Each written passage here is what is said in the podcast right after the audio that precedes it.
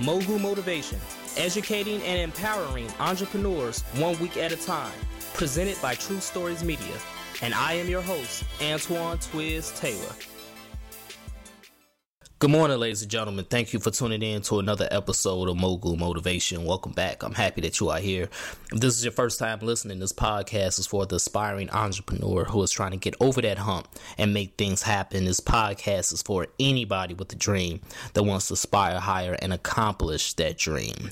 I'm no psychologist, but I do understand that psychological barriers are deeper and more powerful than what we want to admit um, people we tend to hold ourselves back because self doubt and self sabotage is real. It's a real thing, and we have to um, acknowledge that it's a real thing, especially for those of us who come from modest backgrounds, poor and poverty driven backgrounds. Even when we make the decision and the commitment that we will be successful and we know we can be successful, we still let doubts creep out from the shadows to plague us. Think about that. Even the most ambitious people who have already accomplished great things still have doubts that they can't do no more. You've already grown a successful business, but you don't think you can reach a million dollars. So you keep your goals small. Um, maybe a hundred thousand dollars will do. Yeah, I'll be satisfied with that. You know, you're already savvy and intelligent in your career field, but you don't think you can handle that executive or management position. You've made it through law school, but you don't think you can pass the bar exam, so you settle to be a paralegal. You made it through medical school, but you're unsure of your residency assignment. We put ceilings on our potential.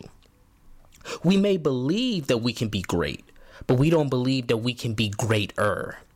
And we believe these things for two primary reasons. One, we believe them because of our own insecurities about ourselves and our abilities. And two, because nobody around us, whether it be in our family or our community, has done it before. So therefore, we think it can't be done.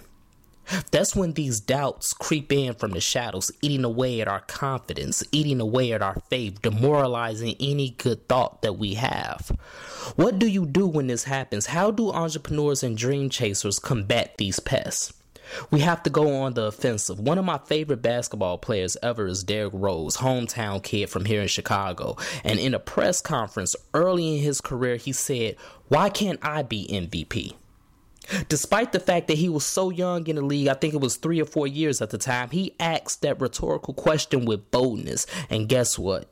He became MVP. And he is still the youngest player to ever win the highest individual regular season award in the NBA today. Why can't you be great? Why can't you make a million dollars or receive a million dollars in financing? Why can't you accomplish your dreams? Because your insecurities breed doubts from the shadows.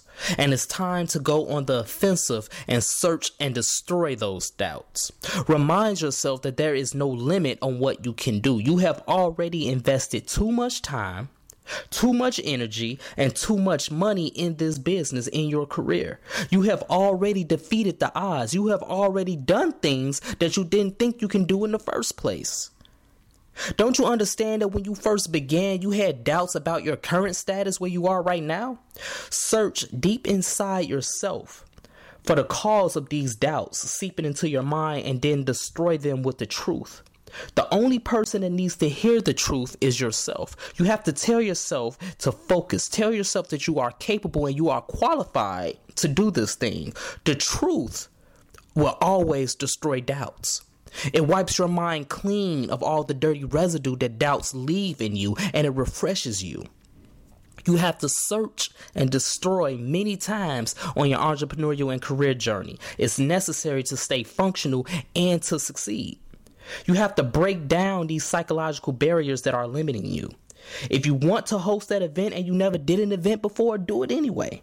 If you need $2 million for financing for your business, seek it anyway. Write that business plan out thoroughly and seek it anyway.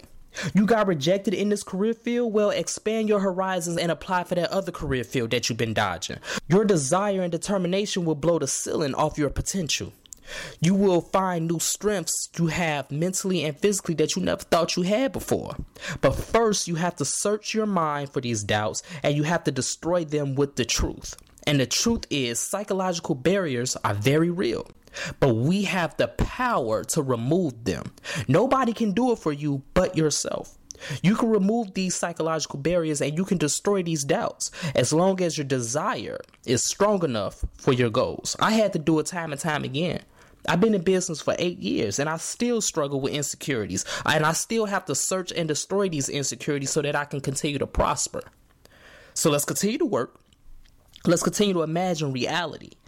And whatever insecurities you have about yourself, destroy them and destroy the notion that just because nobody in your family or your community has done it before means that you can't do it either. Destroy all of it.